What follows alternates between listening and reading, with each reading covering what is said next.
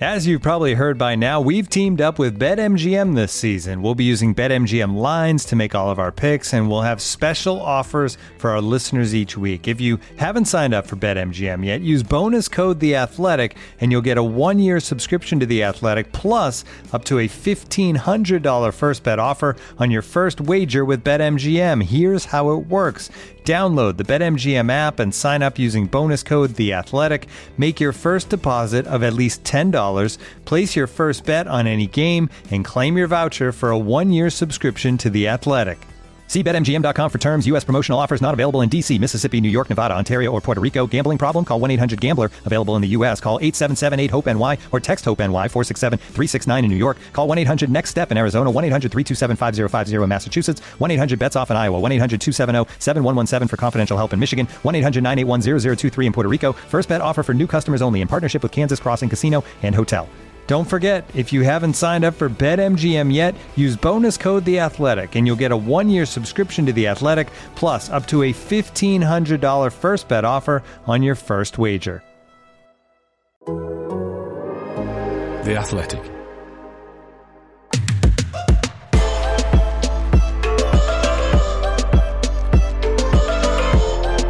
Totally Football League show. A significant weekend at the bottom of the Championship where it looks a long way to safety for Derby, Barnsley, and Peterborough. Forest are up to third after they were the only side in the top eight to win. Crewe are relegated from League One. And whilst it's crypto for Crawley, Cov proved to be kryptonite for Fulham. This is the Totally Football League show in association with Paddy Power. Here we are again, then, gang. The first of our bi weekly delves into everything English Football League related. Joining me, Matt Davies Adams, are the winger turned tactical genius, Adrian Clark. bit strong, bit strong with the genius, but um, I'll take it. Yeah, good to be along. Yeah, I put the genius bit in terms of your tactical nous rather than your wing play, which I thought was probably a little fairer. Let's just not go there. You, are digging a hole now, mate. All right, I'll get out of it quickly. Uh, also with us, making her totally debut from Sky Sports, the EFL on Quest, and Wales, it's Abigail Davies. Hiya. Hello, thank you for having me. Now, I don't want to put too much pressure on myself, but I am hoping for a debut similar to Michu's for Swansea in 2012. So, you know, an assist and a couple of goals, and I think we'll be off to a flyer. all right, weirdly, I've got a Michu related question for you later. Uh, we'll get to that soon enough. First of all, today, we're heading for the Championship. You're listening to the Totally Football League Show, part of the Athletic Podcast Network. In the Championship, the top two both failed to earn three points. Bournemouth were held at Bramall Lane. Fulham flopped against Coventry for the second time this season. With Huddersfield and Luton not in action till Monday, it was Forest who were the big winners in the playoff picture this weekend. Boro slipped to a shock home loss to Hull. Defeats for Derby and Barnsley leave them staring League One in the face. Whilst QPR's keeper woes continue, Keiren Westwood pulled up lame in the warm up at Preston, meaning Murphy Mahoney, what a name that is, he got a debut becoming Rangers' fifth keeper of the season. And now then, we all agree Nottingham Forest are magic. Not just a chant, but a state of mind. The Reds are up to third, and I'm getting all carried away. The latest win for Cooper's men coming against Birmingham at the world famous City Ground. Uh, Clarky, you can bring me back down to earth a bit if you like, but I think the thing that really impressed me about this is three wins in a week, which is quite hard to do at this stage of the season, or any stage of the season, in fact. But Blackpool, Coventry, Birmingham, all bested. It's impressive. It's um, it's looking really good. I have to say, it, it isn't easy in the championship to produce that level of consistency, and and they're doing it at the moment. The momentum is amazing, and Bournemouth are not convincing anyone, are they? They they are wobbling. So I, I think that I think that it's possible. I really do. It it, it wouldn't wouldn't have seemed that way when you watched Forest earlier on in this season, but it's some ride that Steve Cooper's taken the team on, and and it was a routine win without playing brilliantly. I think I'm right in saying Matt, it wasn't wasn't awesome, but but defended well. Obviously, Keinan Davis again making the difference with some some great power, pace, lovely goal, wasn't it, from the angle? Another set piece goal. It's another aspect of the play that's really improved for Forest um, since Cooper took charge, and and you think everything's fallen into place. Even even the Luton game, on paper anyway, that you get two two days extra rest compared to Luton ahead of that. So so yeah, I, I think you've got every reason to to be smiling. One thing that stood out to me here was um, the bench because you had who did you have on the bench? Grabban, Lolley, and Surridge. These are three really good good players at championship level. And he took off the, the first choice front three altogether, I think, on 81 and put those guys on. That's that's a that's a a group of six players that that a lot of championship clubs would love to have. So yeah, it's um, all positives in, in the Nottingham Forest box at the moment. Abigail, what's what's your view on what Steve Cooper's done? We, I presume you were, I don't know, maybe disappointed when he left Swansea because obviously he got you to, to the playoff final, but also it did maybe kind of feel like that had just run its course. Are you surprised with how well he's done since he since he moved? I'm not at all surprised. I think, you know, the fan reaction at Swansea was understandable because whilst he was succeeding, we weren't playing the style of football that, that Swansea fans have been accustomed to watching. So I completely understand their frustrations because at Swansea, it is about playing that possession based football. It is about building from the back, and we weren't doing that under Steve Cooper. And whilst he was largely getting the success, it wasn't the way that, that fans were used to seeing it, you know, grinding out 1 0 victories where you were playing long. So I'm not surprised to now see him succeeding somewhere else, but the way that he's done it, the speed in which he's turned things around, because I think, whilst we all know how good a manager he is, I wasn't sure how good a man manager he was, which is something that he's really needed to, to be good at, to lift these players off the floor, essentially, and get them to where they are. So yeah, it's key the mentality, the positivity, and ultimately not sending Brennan Johnson out on loan. Who knew that that would be such a key move, eh? Abigail, can I just butt in and ask you, um, post match at Swansea, did Steve Cooper give it the big one? Did he go around punching the, the air and stuff like he does at City Ground? Every single match and we lapped it up. I remember being in away ends all over the country and yeah, you lap it up. Um, and similarly, Russell Martin does it now as well. So um, he's taken it a step further actually, Russell Martin. He'll walk o- across the pitch pre match to the away end and salute the fans, which he actually did at the Cardiff City Stadium two weeks ago, which went down as you'd expect. So, yeah, he did exactly the same at Swansea, and, and I think it's fantastic. It really gets everyone together, doesn't it? Certainly does. So Forest go to Luton on Good Friday. They still got to go away to Fulham and Bournemouth as well. So plenty of work to do. Uh, I tell you what, as we were talking about Swansea there, let's go to them next. Looking precarious for Derby County after another defeat left them staring League One in the face. This was 2 1 at Swansea. Uh, Wayne Rooney took it well though. Got robbed at the end. Um, referee again. Yeah, I, I, don't know what else to say. It's a clear penalty. Um, and then he stops the game when we've got a free kick right on the edge of the box. So it's just not good enough. Um, and I'm sick of saying it every week. Uh, let's start with Swansea then, Abby, as this is your specialist subject. Uh, and this is where my Michu question comes in. Is, is Joel Piroe the new Michu? I mean, is it is it one great season and then it then it dips a bit, or are you even going to be able to keep him for next season? Because he's been amazing, and surely people higher up the food chain are going to be looking. Yeah, you mentioned Michu, and Joel Piroe has now become the seventh Swansea player to reach 20 goals in a season since the move to the Liberty Stadium. So he's up there with Michu, Sinclair, McBurnie, Jason Scotland, Wilfried Bony, and the Lord himself, Mr. Lee Trundle. But yeah, keeping hold of him will be one thing. I think with Michu, we weren't aware, or we certainly weren't expecting, when players found out how to deal with him, he really struggled to adapt to that, I think it's fair to say, at times in the Premier League. So it's impossible to know whether Joel Piroe will be able to do that, but he's so much more than some people give him credit for. He's not a goal poacher. His movement off the ball is absolutely superb. His willingness to drop deep, to, to pick up the ball and every finish because this is how I like to spend my spare time. I watched every finish back last night and it just looked effortless. You know, he has more finesse in one of his goals than there has been in the entirety of my life. It's incredible what he can do. But I know we were going to talk about, you know, his contribution being important, which it, it is. But with this style of play that Swansea play with, and every successful Swansea side that has has played this way, it has to be a collective effort. There has to be that cohesion and there has to be the partnerships within the 11, which is what we're now starting to see because he and Obafemi link up really well. Then he's also got an understanding with Jamie Paterson.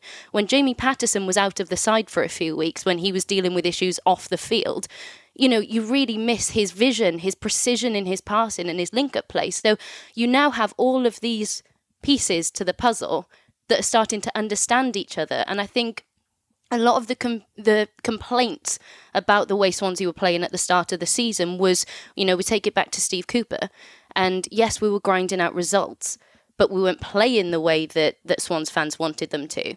Now it be it was quite easy initially to you know control games or to have those sustained periods of of possession, but it's when you're in those advanced areas and you're trying to link up in the final third that's what's taken a little bit longer because you know fans were saying you've got 70% possession but one shot on target that takes time to get that cohesion and now we're starting to to reap the rewards of that yeah, you can definitely see that. You think it's what just over a month ago. It was a five-one home defeat for Fulham. Things have really turned around since then. Um, can't say the same about Derby though, can we? Though, Adrian, this, this almost feels like a terminal result for them. Yeah, they've just they've stalled, haven't they, Derby? The the door has been open for them with with Reading being you know up and down, more down than up, but but they just haven't been able to replicate some of their early season results or performances they were incredibly unlucky with the penalty shout, weren't they? I mean, that's a shocker. Um, and it, and Wayne Rooney was right, wasn't he? I mean, Wayne Rooney's getting bigger and bigger, isn't he? Every interview I see him post match, I know you shouldn't really say that, but he's he is expanding rapidly. Um, and but I could understand why he was sort of so red with rage because that was such an obvious penalty. Um, the foul from Cabango, he had a great view. So so yeah, they were unfortunate there, and that's that could be a very costly decision. I don't think it will matter in the grand scheme of things. I think they'll probably be more than a point away, but yeah, it's um, it's not looking great. And on, on Piroe, very early on in the season, it might have been his first goal or first couple of goals. I remember saying, "This guy looks like he can finish. He, he effortless." With that left foot, isn't he? Really difficult chances he makes look really easy. So, what what a signing! I mean, it's a win-win really because if he stays, it's brilliant, and and and he can continue to contribute. And if they sell him, they'll sell him for a huge profit because he was so cheap. So, so yeah, what what an acquisition! Good times coming for Swansea next season. Perhaps. Uh, so after that result, coupled with Barnsley losing 4 1 at Millwall, the relegation picture looks a fair bit clearer. A real walloping for Barnsley, looking a long way back for them. But Millwall still with hopes of gate crashing the top six. So this was big for them, Abigail. First winning four, four points off the playoffs. They still got plenty to do there, haven't they? Gary Rowett saying we need to win two more games than a lot of other sides. It's um, it's not going to be straightforward, to put it mildly, albeit they've got a decent running. Yeah, they have got an incredibly decent run in. They've got Preston, Hull, Birmingham, Posh, and Bournemouth, but they don't make things easy for themselves, do they? It's like wading through treacle watching them try to make it into the playoff places. But yeah, Gary Rowett is someone who's always impressed me. I was actually a runner at Sky when he used to come in to do soccer specials, and I would just sit there tee him up and let him talk about football because it really is a glorious thing just listening to his tactical insight. So, yeah, you know, they're capable of putting in those resolute performances. They can dig deep, they can grind out a point, and then they can do what they did on Saturday and look, you know, so good in the final third. So they do have that bit of versatility, but yeah, they've they've made things really difficult for themselves and their performance against Swansea in midweek was so disappointing and so far from from what we're used to seeing from them this season. Um, but yeah, Rowett's another man who I think is a fantastic man manager and gets the best out of this group of players, and that's shown with um, McNamara this season. I know he got the the two goals, but for me, he's been the standout player for Millwall this season. He's come on leaps and bounds, and watching him down that right hand side, it's a joy. And the one thing missing from his game was the goals. And you'd never think that they're his first two goals in the EFL, the positions he was getting himself into. So, yeah, I think he is one of the brightest stars in the EFL for me. Uh, that it for Barnsley, Adrian. Do you think? I know they've got this game in hand, but they, they just don't look like a side capable of picking up enough points from from their remaining fixtures. They don't, do they? And yeah, they were swept aside by by Millwall. Couldn't really handle them. Um, just not quite solid enough at the back. I think have had one or two key injuries of late. And and it was that match against Reading, wasn't it? That was the one. They had to win that. And they got a lucky draw. And and we said uh, after that on the podcast, we said we could see that Reading were a far more accomplished team than Barnsley. Um, so, so based on that and the form in general, because obviously Reading are only in trouble because of the points deduction. I think Reading do deserve to to preserve their championship status, and, and Barnsley have just just not quite up to it this season. And I think this result kind of tips them over the edge. All right, we'll uh, have a look at some more of the championship action after this short break. It's the Paddy Power Football Supporters Support Line, and we've got Simon from Manchester on the line. Yeah, I'm stressed about the potential of a Liverpool City Champions League final, Paddy. Sounds like an epic, Simon. Yeah, but one team's going to come off really badly. Who's that? My lot, Man United. It's not always rewarding being a football fan, but if it's rewards you're after, try Paddy Power's Bet Builder and get money back as a free bet if one leg of your four-fold Bet Builder lets you down. Paddy Power. Pre-match online Bet Builder bets only. Min odds 1 to 5 per leg. Max free bet £10 per day. 7-day free bet expiry. Excludes enhanced match odds. Eligibility restrictions and T's and C's apply. 18 plus. BeGambleAware.org. You're listening to the Totally Football League Show, part of the Athletic Podcast Network. If you want to read more Football League content from the likes of Nancy Frostick, Paul Taylor, Phil Buckingham, Peter Rutzler, and more of the Athletic's best writers, you can do so by heading to theathletic.com forward slash league show and get yourself a subscription of just £1 a month for the next six months. That's theathletic.com forward slash league show. Fulham have swept aside all before them this season, all except Coventry, that is. It was 7 2 up on aggregate after the two meetings between the pair this term. This after they won 3 1 at Craven Cottage. Uh, Adrian, I was impressed with Coventry when I saw them at Forest in the week, and, and they showed their best qualities here, didn't they? I wonder if that's because they feel a bit freer from from a playoff push now being unlikely and this being a shot to nothing, or is it because they knew that they'd already done Fulham over once this season, or were Fulham just not at the race? I, I just think they're a pretty good side, and and they know that they're a pretty good side, Coventry, and I don't think they're intimidated by anybody. Mark Robins won't won't let them do that. For, if you think about Fulham's when Fulham have struggled this season, it's been when teams get at them because if you sit back against Fulham, they will they will just destroy you. They'll wipe the floor with you. You've got to go toe to toe and be a bit braver and ask questions of their defence because I don't think their defence is that great. I really don't. Uh, Tosin had a really tough game here. Ream as well made a bad mistake. It was when Fulham lost to Huddersfield, I think, at Craven Cottage. I remember talking about it, and Huddersfield did what Coventry did. They they got in their faces and basically used attack as the best form of defence. And, and this was a really exciting game. Loads of chances at both ends, and and Coventry came out on on the right side of it. Uh, I'm a huge fan of Gyökeres and O'Hare. I think they're great. They they were terrific in the game, and and yeah, Fulham had 27 shots but uh, but Coventry deserved the win. So yeah, excellent. And it's probably too late for them for the playoffs, and they're probably not quite good enough this season. Not maybe not a rounded enough side, Coventry, but but they've made great strides, great strides. They should be really proud of, of what they've done this season. Uh, what have you made of Fulham Abby, I, I, think you know they they're still going to go up, aren't they? Basically, and just looking at their next game away to Derby, Wayne Rooney's probably putting his head in his hands after that result yesterday, thinking, "Oh no, that's just going to make them twice as keen to come and beat us."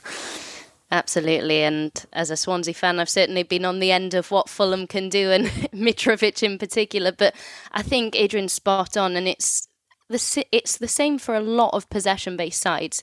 If you press them high up the pitch and you don't allow them that time to build from the back, there are mistakes and vulnerabilities in them. And that's how you've, you know, used to see Tony Pulis sides, Paul Lambert sides. They'd always do well against sides that play attractive football. So I don't know. I, I I can't see Derby getting anything from that game, and I think Fulham could, you know, have their have their tails up and get something. But also, the other thing I want to say, when Adrian mentioned Gyökeres there, having seen him before he went to Coventry, I wonder how that is the same player because. he is accomplishing things that I really didn't think he ever, ever could. He looked like at times that he'd never stepped on a football pitch before. And now he's just, you know, some of the finishes absolutely fantastic. So yeah, I'm a big fan of watching Coventry. It was interesting to hear after the weekend, you know, about their set piece deliveries and how much Dennis Lawrence was praised for that and the work he's done with them on their set piece routines and, and it's certainly paying off. But yeah, Fulham are still going up. I'm I'm certain of that. Yeah, uh, on Fulham, they are brilliant, and we've lavished them with praise all season. But I do think that they're not Wolves. You know, when Wolves went up, they were like a really strong team all over the pitch. It feels to me like Fulham are really strong in the final third, but if you can get at them, as I've just been out, outlined, I think you can really hurt them, and they would have to improve hugely in the Premier League. And if they didn't, they, they'll come straight back down. Hmm. Uh, now, remember when Middlesbrough were invincible at home? Well, Chris Wilder does, and he's yearning for those halcyon days after his Boro slipped to a second straight Riverside reversal, losing by a goal to nil against lowly Hull. I mean, the, I, I, looked at the Forest game, Adrian, and thought this is a banana skin. I didn't look at Middlesbrough Hull and, and think the same thing, just because Boro, as I said, was so tremendous at home up until a couple of weeks ago. This is a this is a really bad result for them, I think. It's a, yeah, it's not good at all. But we maybe we should shouldn't have been shocked by this. I was looking at the at the numbers, and and Hull don't give much away on the travels. We know they've had a really difficult season, but only three teams have let in less on the road than Hull. And you might know who they are. It's Fulham, it's Bournemouth, and it's two-time European champions Nottingham Forest. So, um, so they're, they're they're solid, and and and they showed that in the game against Middlesbrough. Um, yeah, caught them on caught them on an off day. Really, this should have been a goalless draw, and and the goal the goalkeeper has to has to save the shot from Lewis Potter. Huge, I really love Lewis Potter. He's a great great young player. He's definitely going to play in the Premier League soon. But yeah, poor Lumley's made a few of these mistakes. We've said it so often on the pod that he is a bit of a weak link in that team. And unfortunately for him, I don't know if you caught Chris Wilder's quotes afterwards. He didn't he didn't back him up, did he? He was um, I've protected Joe quite a lot this season, but I can't do that anymore. He's got to do better, blah blah blah blah blah. So uh, poor Joe Lumley if he keeps his place between now and the end of the season, great. But beyond that, I don't think he will. But I don't know what he was thinking. Was he expecting a deflection? Was he anticipating that there was going to be a deflection? But then you look silly if you do what he did but you also look silly if you do move and it does take a deflection. So yeah, it, it was awful, but I do kind of have a little bit of sympathy, especially as you said, when Wilder he tried he tried so hard to be sympathetic, but kind of just had to say, look, if I protect him on this one, I have to protect him with whatever he does in life. Yeah. The the other thing to point out on Boro is Isaiah Jones has been missing the last couple of games and we know how good he's been. Poor man's and What happened was they put Tavernier as right wing back, and he's a really good player, but he's he's also a really good midfielder. So what they did, they weakened the midfield by taking him out of there, and then they put him on the wing, and he's left-footed really, playing on the right. So again, he wants to come inside. So that's two two areas of the pitch where Middlesbrough have been great this season, mucked up a little bit by by virtue of, of what they did. So I, I think that had an impact on their on their flow as a team. Uh, Hull wise, you might have heard some rumours last week linking Mesut Ozil with a move to Humberside. Apparently, according to the Athletic at least, uh, that is not a goer for the time being. Uh, now, Abby was reporting on Stoke's 3 1 win at West Brom for Quest. Uh, very much enjoyed the Stranglers reference, I've got to say. Uh, result might just do for the Baggies' playoff hopes, but one which eases a bit of the pressure on Michael O'Neill. As you saw, Abby, it was a good win for Stoke, but I mean, these are two of the biggest underachievers in the Championship this season, basically, aren't they? Absolutely. As I said on Saturday, you know, inconsistency has been the story of the season for both of them because not long ago they had their sights set on a return to the Premier League. Stokes acquisitions during the January transfer window, you know, Josh Maja comes in, but for me, Lewis Baker is one of the best signings of the window. Um, you know, I've watched them with and without him in the side, and the difference he makes bringing others into play. He holds the ball up well. The runs he makes off the ball, which we saw on Saturday, he's been fantastic. But they just are one of those sides that you watch them too many times this season and they're so underwhelming. You know, you see West Brom and they've got their problems and, you know, they can go away and put in a 2 1, a 2 0 win over Bournemouth and then struggle against Birmingham and Stoke. But with Stoke, you see so much exciting. Uh, you know, they've got the Welsh Xavi in their side. They've got Joe Allen. and they're still not even able to make him exciting. But yeah, they've got so many good individuals, but you do worry, and, and defensively, they've got so many vulnerabilities in there. You just feel like there are quite there are individuals who can perform together, but they're just not quite matching up on the pitch. Uh, Steve Bruce said, simply not good enough. And if we're being honest, we were never anywhere near it. It was our third game in six days. I toyed with changing, even though we won in midweek. I thought we looked jaded. We didn't have the spark we had in the week. I don't want to make excuses. He's kind of making excuses there anyway, isn't he? Do you reckon he'll be there next season, Clarky, Steve Bruce? Um, yeah, why not? Till October. yeah, exactly. He has got previous. He has got teams up, hasn't he? So what he needs to be is ruthless and and have that clear out that the club needs and and start again. It's it's like it kind of feels like I mean we've thought this before probably with Steve Bruce, but for for managers of his generation, and he's not that old, but he feels old, doesn't he? In the EFL terms, everyone everyone that seems to be getting jobs now are in their thirties. They're like developers. They're either people that have been involved in youth coaching that have come out of the FA or wherever, um, or they're re- recently retired players that have got new ideas. Steve, Steve Bruce is kind of like a dying breed, and he needs to deliver results quickly. Otherwise, he will be written off as I don't want to call him a dinosaur because he's not, but he'll be written off as one because that's the sort of mood among chairmen and owners around the EFL. It feels anyway. So, yeah, I think it's a really important few months that lie ahead for Steve Bruce. I would definitely stick with him and and and see how they go next season because he he has you know he's got he's got teams up before. Hmm, he's got to work out a way to get Daryl Dike back in there uh, as and when he gets fit. That'll be an interesting one. Uh, right, it's high time we heard from the other Abby in our lives. Producer Abby's going to give us some odds on the championship promotion picture, courtesy of Paddy Power. Don't know how I feel about the other Abby. Uh, Another Abby, the main Abby. I, I think the main Abby. Abby, I felt like a bit of a thief there. uh, we'll go to the uh, promotion then. And Matt, music to your ears. Top two promotion odds. Forest five to one. You pay, placing that bet? Uh, may already have done so. No, definitely not. Bournemouth, though, are 10 to 1 on for that, so still very much the favourites to uh, join Fulham in the top two. Uh, if you're not feeling too confident about that, then we've got the top six, where Forest are 33 to 1 on. Um, we've got both Huddersfield and Sheffield United at 9 to 2 on. We were talking about Millwall earlier, they are 17 to 2. And uh, here's a sign of how far QPR have fallen. They are on the same odds as Swansea to finish in the top six, 40 to 1. Blimey. Wow. Thanks, producer Abby, aka the boss, aka the biggest influence on my life. Thank you. And career. Um, we will head to League One next. This episode is brought to you by Michelob Ultra, the official beer sponsor of the NBA. Want to get closer to the game than ever before? Michelob Ultra Courtside is giving fans the chance to win exclusive NBA prizes and experiences like official gear, courtside seats to an NBA game, and more. Head over to michelobultra.com slash courtside to learn more.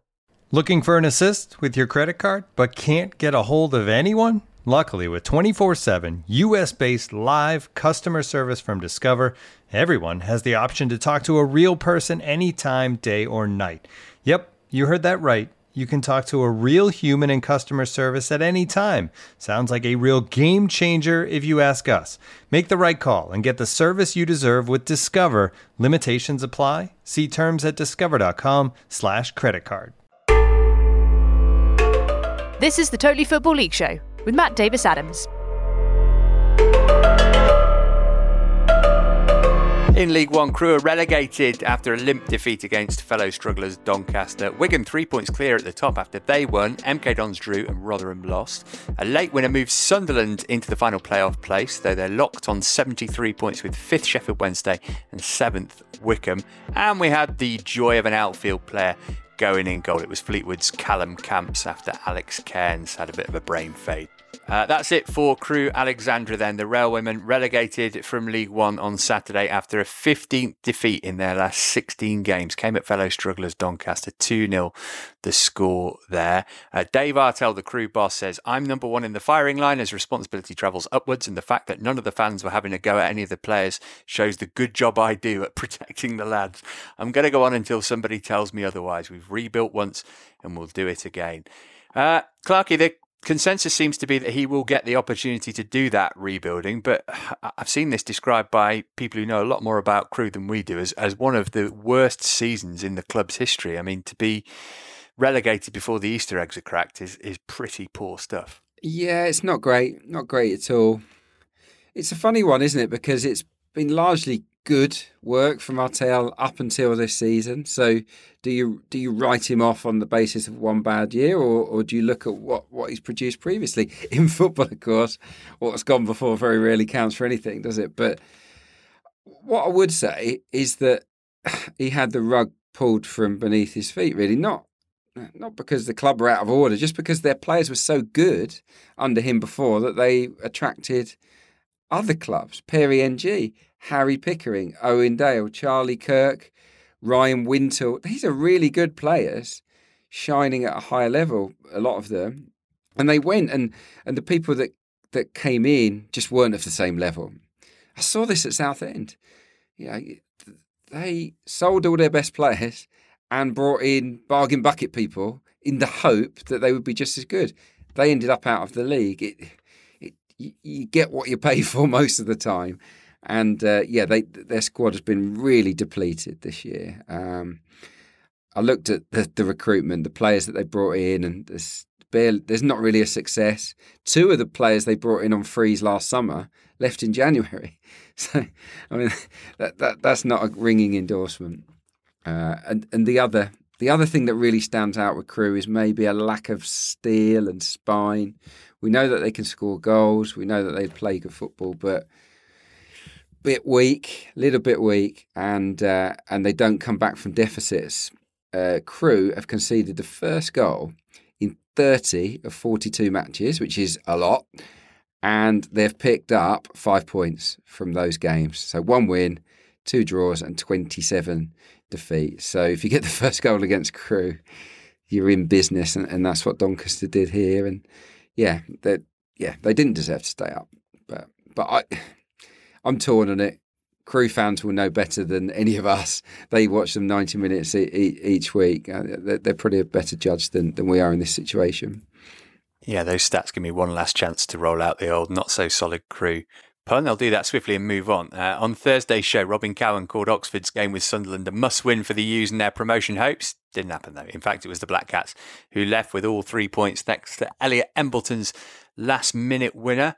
Um, Abby, what where are you with Sunderland at the moment? Because you know it kind of changes weekly, doesn't it? Such is the nature of the club, but it definitely feels like this is an Alex Neil team now. Yeah, absolutely. You know they're playing with different systems. They can play with a three or a four at the back, and the thing with Alex Neil, he's he's asking different things from his players. You know, he's playing them out of position sometimes, but they're so committed to the challenge now, and I think they are fighting for him. You know, when you you see them a few months back and they'd completely lost their way. They're now a solid unit. I think it's fair to say again, and they have got that bit of flair.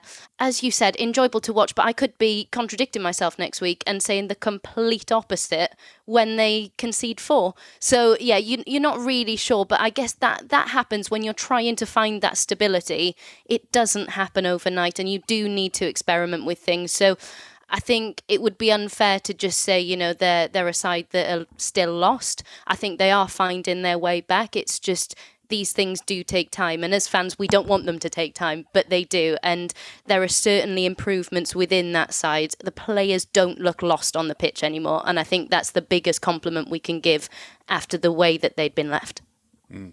um clarky to, to lay people like like Abby and I, we often think, hmm, loads of late goals. That means that the team are a fit and b unified. Is that a bit simplistic? It does seem to happen nearly every week for Sunderland at the moment.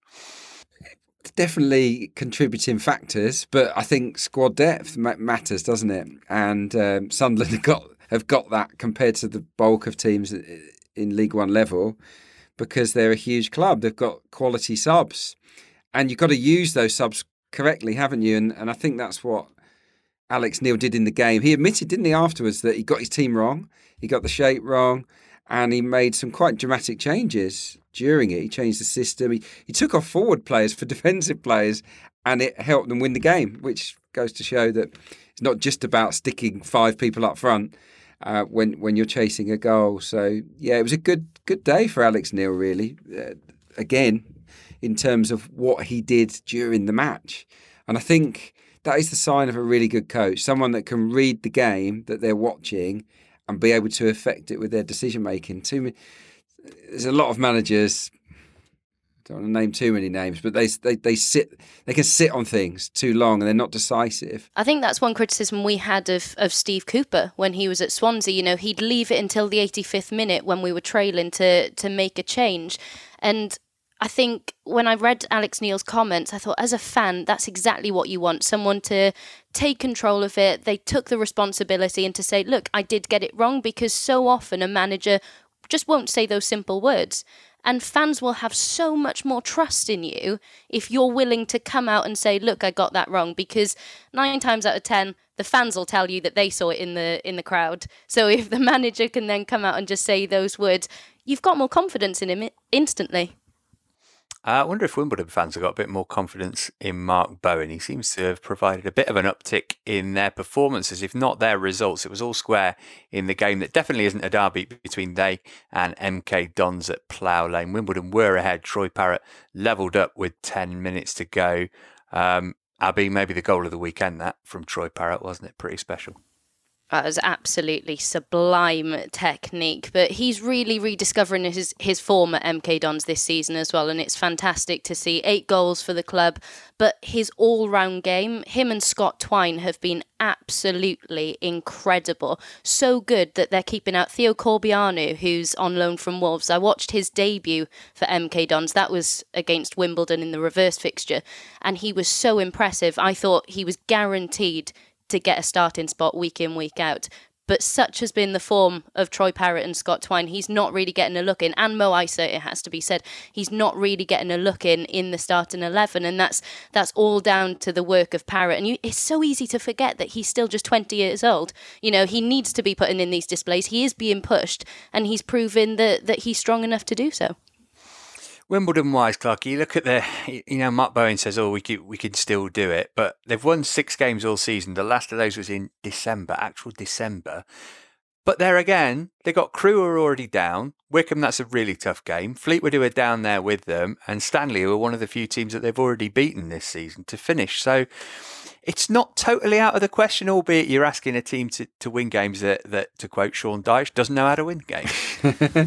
yeah, it's, it, it is I think exactly the same way. I look at their running and I think, oh, they, you get two or three wins there, but then when you think they haven't won since Christmas time, it's it's mad. Crewe are down, so got to win that. Accrington are out of form, but but they're always worth a few goals, aren't they? The Wycombe one will be tough. I, I looked at Morecambe. Morecambe have got a horrible run in, so I think that they could maybe reel them in. It's yeah, it's a tough one. I, I think they're showing signs of improvement. They've definitely got more of a. I don't want to say I don't want to say more of a clear plan because I think they had a plan before under the Robinson, but but I, I, quite like what they're doing. They were competitive in this game. They made life really hard for MK, which not many teams can do. You know that they sort of disrupted their rhythm with their sort of physical physical aspect of their play. And yeah, if they can just find a way to score goals, then then they might sneak in. I don't know if you saw this stat that the last team to stay in their respective uh, division in the EFL after a run of more than 20 games without a win was Halifax in 78 79 and they got re-elected they didn't actually stay up so history is against them. It's it's kind of ridiculous that they've had 24 matches without a win and they still have a shot. It, it, it it's bonkers, really. Um, uh, but this is Wimbledon. Wimbledon do bonkers things, don't they? A little bit crazy. I, it would not surprise me if they survived here, despite all of that. I mean, it's a club literally built on defiance, isn't it? Um, let's bring in producer Abby. She can give us the odds on Wimbledon staying up, according to Paddy Power. Yeah, so crew, Crewe, as we've said, are down. Doncaster are not even in the odds from Paddy Power. Uh, so Wimbledon are the next most likely to be relegated. They are 11 to 4 on to be going down. Morecambe 9 to 4 on. Uh, and Gillingham um, 8 to 11 to be going down. So, uh, you know, history might well be against Wimbledon. Paddy Power also seemingly so. See who's right. Uh, right, next, we're going to talk crypto. Wait, come back. It's football related, honestly.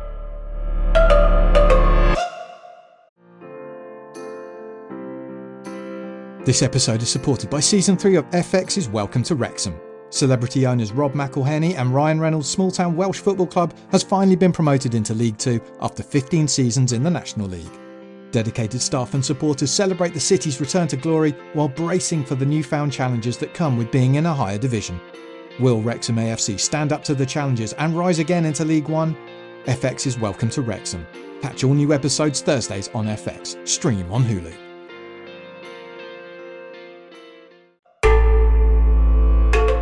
This is the Totally Football League Show.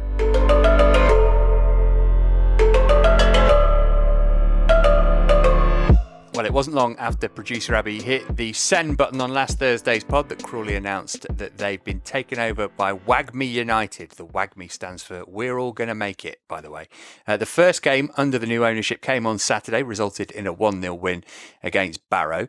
Joining us now to talk through the baffling world of a crypto takeover is the Athletics man in the know, Joey D'Urso, who's teamed up with our friend Nancy Froston to cover this story. Uh, Joey, WAGMI then, the new owners, it's the same mob who tried and failed to buy Bradford, right? That experience clearly didn't put them off.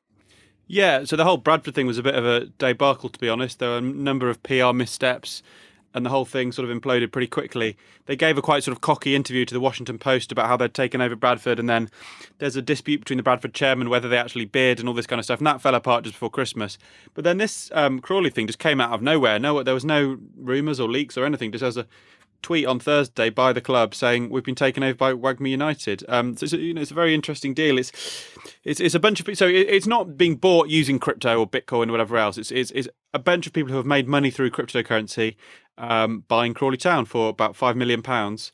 And they want to raise money by selling NFTs, which is the subject of a lot of my work. These non fungible tokens, cartoon monkeys, and the like. Um, which I'm pretty skeptical of, to be honest, because Liverpool just tried to um, do a huge NFT sale and raise less than a million dollars, um, which sounds like a lot, but Liverpool's commercial budget last year was something like 220 million pounds. So a drop in the ocean, really. And you know, with all due respect to Crawley, they're probably not going to sell as many um, as Liverpool. So I don't quite see um, how it's all going to work. But you know, they've bought the club; they're ambitious. And I went down there on Friday and I um, met Mr. John Yems, the very charismatic manager of Crawley Town, and you know they're all quite excited there because you know it's a club that have really come through the divisions. They're a bit stagnant in the mid-table of League Two now, and they think they can, you know, fire their way to promotions with crypto.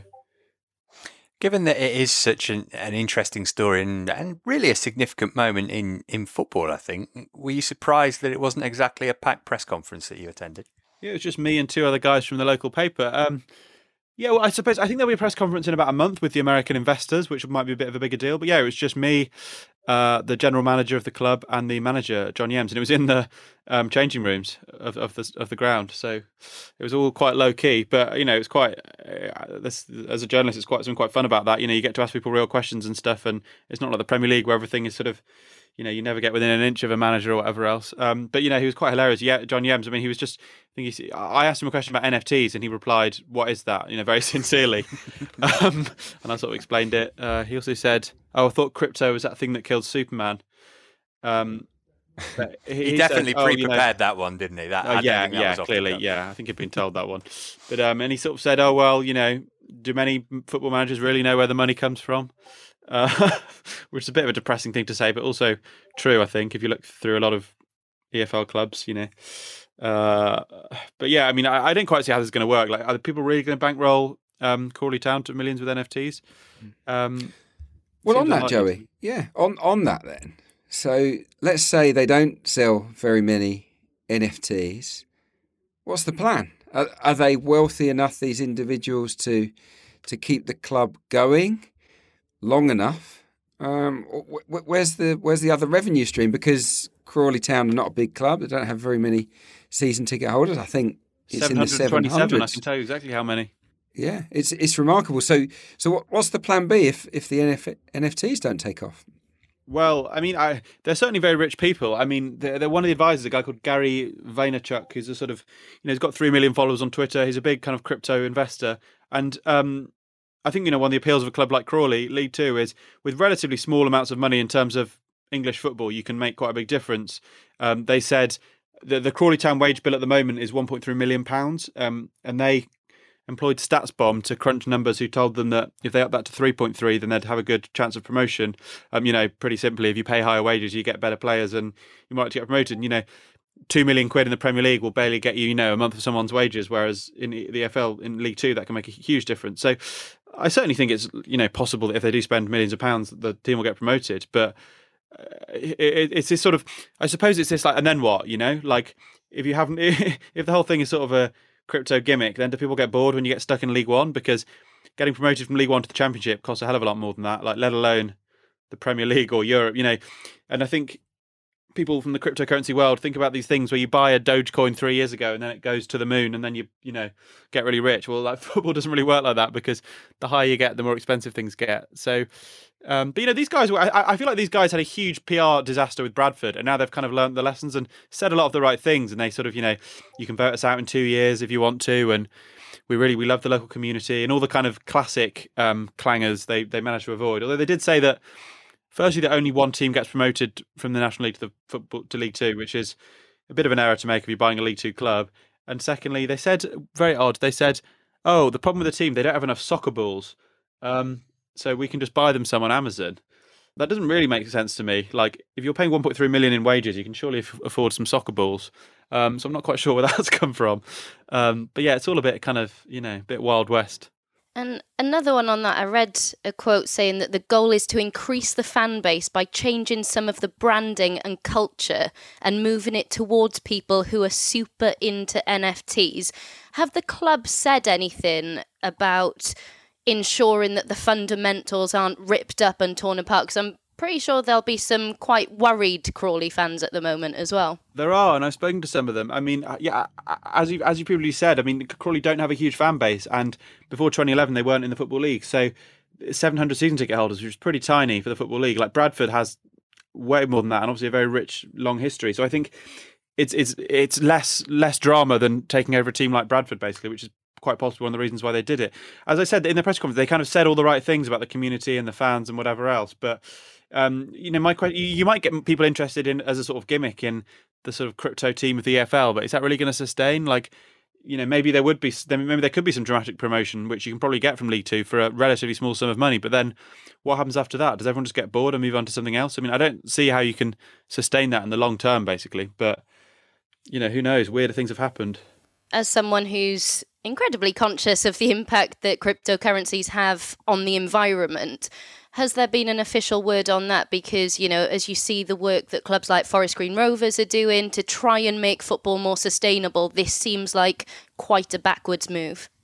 Well, you're absolutely right. And no, there was nothing on that. I mean, yeah, absolutely. NFTs about the environment. Most of them are on the Ethereum blockchain, which um, the kind of advocates of these stuff has been saying for years. We're going to move on to there's a lot of jargon here, but proof of stake versus proof of work, you know, a more environmentally friendly platform, but it's not happened because I think it's technologically very difficult. And we did a story about um, Liverpool's NFT release and how they they basically marketed it as really environmentally friendly, but actually, when you really bury down into the details, it's tacked onto the Ethereum blockchain, which basically means it's it's environmentally bad. I mean, this stuff is essentially it's doing computer calculations, um, you know, which you need to. If people are new to this topic, you know, blockchain technology, cryptocurrency, you have to do really extensive computer calculations, which obviously requires um, ultimately burning carbon. And people have tried to find ways around that, but basically, it is bad for the environment. And you, you can make that you can make it less so, but the the premise, the basis of it requires huge computational power. So it does clash with lots of stuff, you know, and, and in the Premier League, there's loads now about sustainability and not driving to games and all sorts. Yeah, it's a pretty awkward situation. I mean, yeah, it's unavoidable. We'll see if it's bad for Crawley in the long run. Uh, Joey, thanks so much for joining us today. You've gone some way to, to making us feel like we understand it a Thanks for little having bit. me. Producer Abby can give us some odds on League Two. Uh, not crypto related, though, I don't think. No, Crawley are not featuring in any of these. And we're looking at the uh, to be promoted section of the Paddy Power website. Uh, obviously, FGR are not in there. They are very much in Paddy's eyes up. Exeter, then, the next favourites to be promoted. They are 25 to 1 on. Uh, and Port Vale, fresh off their big win against uh, Oldham, uh, they are 15 to 8 on to be promoted. And, of course, Matt's Mansfield. Is that, is, can I call it that? Should I call it that? Yes, please. Uh, they are 8 to 11 to be promoted. As for the relegation, uh, whilst Scunthorpe are not yet mathematically down, they are not in the uh, relegation odds. Uh, Oldham next favourites at 4 to 6, Phil Brown's Barrow 15 to 8, and Stevenage round off the relegation odds at 11 to 4. You can find out these odds and more at paddypower.com or the Paddy Power app. It's over 18s only. Prices are accurate at the time of recording. Be gamble aware and T's and C's apply. All right, before we go, after Hull announced that they will be taking 500 supporters on an all expenses paid summer holiday to Turkey, five stars apparently, uh, it leads me to ask who in the EFL would you most or least like to go on holi- holiday with? Adrian, if you don't say Steve Evans, I will be shocked. It's a, no, it's a tap in to say that. Him or Joe Barton. I can't go. I can't go there. I think out of managers, I would like to go on holiday with Gareth Ainsworth. I think if there's fun to be had or entertainment, he will find it. And I think he will make it as well because he's a fun guy, isn't he? And he, he loves a sing song. And I think he would be great value. He'd also make me feel much better about my what I've got in my suitcase because we know that he doesn't have much clobber. We know he's just got the one shirt, the one jacket. It would make me feel feel a lot better myself going away with Gareth. The one I wouldn't want to go away with is Nigel Pearson because he he gets into these dodgy. Well, a he's a bit uncomfortable around journalists, so conversation could get a bit awkward. Um, but he also goes to he likes a bit of danger, doesn't he? We all know the story about the wolves when when he fought off the pack of wolves by backing off towards a hedge, and apparently he gorged one of their eyes out and broke another's jaw. I mean, I don't know how we can verify that, but um, yeah, that wouldn't be for me, Nigel. So yeah, I, I would swerve that. There's plenty of Bristol City fans who agree with you. Um, Abby, what have you got for this one? So I'm going for a saga cruise with Neil Warnock as the Oh, one that I actually want to go on. But we're going to stop off at all of the clubs he's managed. Now, how we're going to get that to Notts County, I don't know. Haven't figured out that yet. But it would be so much fun because he'd probably have an issue with every official and manager on board. There'd be so much drama. But also the stories would be impeccable. Um, and away from the managerial situation, he's such a gentleman, which you just wouldn't expect. He's such a nice man. So yeah, I'd go with Neil Warnock and then the one that I wouldn't want to do, and bear with me on this one, a flight with Tony Pulis, but to save fuel, Rory Delap just throws the plane to the destination. so there'd be a lot of turbulence, but the flight would go on forever and ever and ever until it was knocked in at the near post. So yeah, that's the one I wouldn't want to do. That is sensational. Um, I would not like to go anywhere with Alex Neil because, as regular listeners will know, I'm terrified of him. So why would I want to go on holiday with a man who I'm scared of? But I would absolutely want to go on holiday to Chile with Ben Brereton Diaz. Can you imagine just strolling around Santiago with, with the king of the uh, of the country? You'd have an amazing time. You'd never have to. You never have to buy a drink or, or queue to go in a nightclub, and we all know you're a big clubber, Matt. So Oh yeah, yeah, absolutely. Love the clubs. Um, all the clubs. Uh, right, that'll just about do it for today. Abigail, thanks so much for joining us. Been great to have you on. Thank you for having me. Clarky, you'll be back with us short, uh, shortly, no doubt. yeah, no, great to be on top debut, Abigail. Excellent work. Thank you very much. Good stuff. We will be back on Thursday when we'll look ahead to all the big games coming up this weekend. Do join us for that if you can. Until then, from all of us here, it's goodbye. You've been listening to the Totally Football League Show, part of the Athletic Podcast Network.